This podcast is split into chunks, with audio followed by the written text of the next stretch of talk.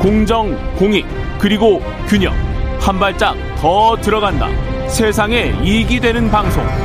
최경영의 최강 시사.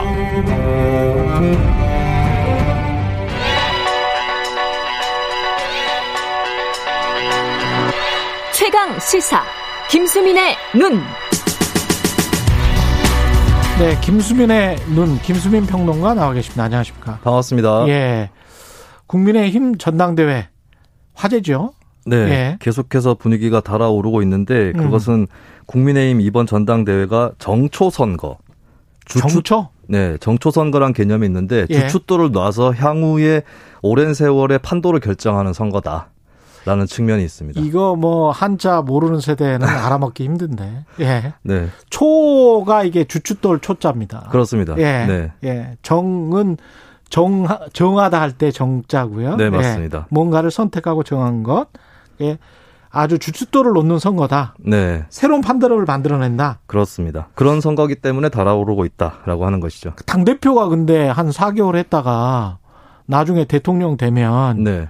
또 대통령 중심으로 가는 거 아닙니까? 근데 만약에 대통령 정권이 바뀐다면 대통령 후보를 누구로 내느냐 아. 이것도 이번 대표 선거하고 또 연계가 돼 있기 때문에 당 대표가 권한이 막강하다. 그렇습니다. 예. 또 그 대표가 누가 되느냐를 보면서 그 당의 판도가 어떻게 짜여져 있는지 이게 가늠이 되니까 예. 굉장히 중요한 선거가 됐다고 볼 수 있죠.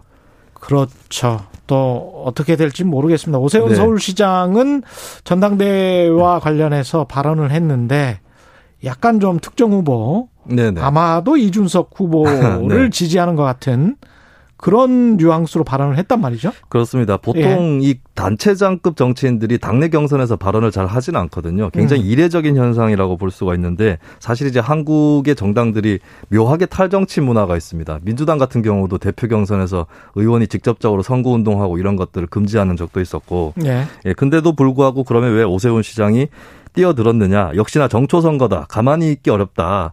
라고 하는 그런 선거이기 때문에 뛰어들었다고 볼 수 있겠고, 그리고 정초 선거 얘기가 나온 김에 사례를 들어드리면, 음. 이게 1987년 대선, 1988년 총선, 이때에 1, 2, 3등을 했었던 후보들이 나중에 차례로 다 대통령이 되죠. 이런 예. 선거를 이제 정초 선거다라고 표현을 할 수 있겠습니다. 그렇군요. 정초 선거의 사례들이 뭐 있습니까?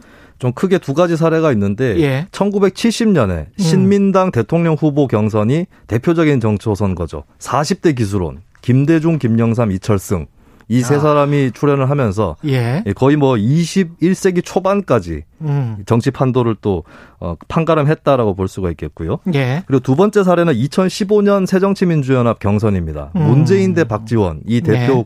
후보 구도였는데 사실 표 차이는 얼마 나지 않았거든요. 하지만 이때 문재인 후보의 승리가 향후 민주당 내부의 질서를 좌우하게 되는 것입니다. 이때 표 차이가 어떻게 됐어요? 문재인 후보 45.35%, 박지원 후보 41.78%. 아, 2015년에 그때 경선 룰이 조금 더 바뀌었으면 박지원 후보가 이길 수도 있었다 이런 평가가 있었습니다. 근데 음. 반면에 국민의힘 쪽은 주류 세력 교체가 오히려 내부에서는 원활하고 되게 빠르게 이루어졌기 때문에 예. 뭐이 선거 때문에 몇, 뭐 십몇 년 동안의 질서가 규정이 됐다. 뭐 이런 식으로 얘기되는 선거는 좀 민주당에 비해서는 없는 것 같습니다.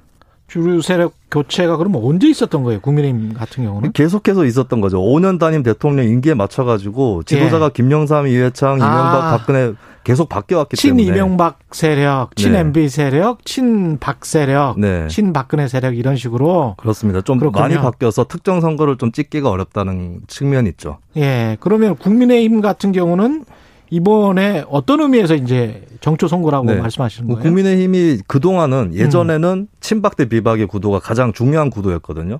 그렇죠. 박근혜 전 그렇습니다. 대통령 이번에. 출마한 후보들 보면 나경원, 주호영, 이준석 등등 보면 탄핵에 찬성한 후보들이에요. 아 그렇습니까? 예, 그래서 예. 이제 친박의 시대는 가고 음. 친박은 어느 정도 좀 다른 질서로 편입이 되는 예, 그런 선거에서 이제 누가 그 공백지대에서 첫 깃발을 꽂을 것이냐. 예, 아, 그 선거가 돼버린 것이죠. 어떻게 보면은 이걸 무주공산이라고 표현할 수도 있겠네요. 그렇습니다. 그리고 예. 그 앞전의 대표들만 봐도 예. 홍준표, 김병준, 황교안, 김종인 이 마치 조선 후기 때 예. 정조하고 고종 사이에 음. 뭐 순조, 헌종, 철종 이런 식으로 예. 단기적인 리더십들이었잖아요. 음. 예, 그 과도기를 거쳐서 이번에 어, 질서를 새로 짜는 그런 선거가 됐다는 것입니다. 그러네요. 많이 바뀌었네. 진짜로 박근혜 전 대통령 퇴진 이후에 홍준표, 김병준, 황교안, 황교안, 김종인. 김종인. 네. 몇년 되지도 않았는데 그죠? 예. 거의 1년씩 네. 단위로 바뀐 마치 거네. 1990년대 일본 총리들이 바뀌는 속도를 보는 예. 네, 그런 느낌이었죠. 그럼 이후에는 어떤 구도가 뭐 이게 정착이 되는 거예요? 주춧돌이라는 게 딱 한 번 낮으면 네. 정착이 되는 거지 않습니까? 집이 틀이 갖춰지는. 건데. 그 과거에 예. 어떤 절대적인 리더는 없기 때문에 음. 친땡, 비땡 이런 구도는 거의 안 사라질. 것이다. 예, 안 되겠죠. 첫 번째가 있고 두 번째는 예. 지역 구도인데 지역 구도도 사실 원래부터 국민의힘에서 큰 의미는 없었거든요. 음. 그동안에 이회창 후보라든지 뭐 황교안 전 대표라든지 영남권 출신 아닌데도 영남 당원 지지를 받아서 당의 대표가 되고 이런 사례가 있었기 때문에 음. 예, 앞으로는 더더욱 의미가 없어질 것이고 결국에는 이념 정책 노선으로 간다. 당내 예. 구도에서도. 예. 그래서 이번 선거도 보면은 나경원, 주호영 이 후보들은 좀 구우파 노선이에요. 원래의. 전통적인 예. 우파 노선. 뭐 정책적으로 예전하고 크게 달라진 건 없다라고 볼 수 있겠고. 한국의 구우파. 그렇습니다. 예. 그리고 신우파라고 한다면은 아무래도 이주, 이준석, 김웅 예. 이렇게 들 수 있는데 양쪽 다 또 다릅니다. 음. 김웅 후보 같은 경우는 어 뭐 노동자 이런 쪽으로 좀 더 중요시하는 진보화된 보수 예. 이런 컨셉트라면은 이준석 후보는 이제 완전히 다른 전선을 갖고 오는 거예요. 그러니까 페미니즘 운동에 대한 반격이라든지 예, 완전히 그 구도가 바뀐다라고 볼 수가 있겠습니다. 복잡하네. 그래서 이들 예. 사이에서 어떻게 정책과 이념이 짜여지느냐 이게 가장 큰 변수가 되겠죠. 이게 어떤 뭐 큰 질서가 될지 의미가 될지는 좀 더 지켜봐야 되겠습니다. 네. 예. 또 누가 되느냐에 따라서 예. 또 크게 결과가 달라질 수 있겠죠. 예. 여기까지 할게요. 김수민의 눈, 김수민 평론가였습니다. 고맙습니다. 감사합니다. 예.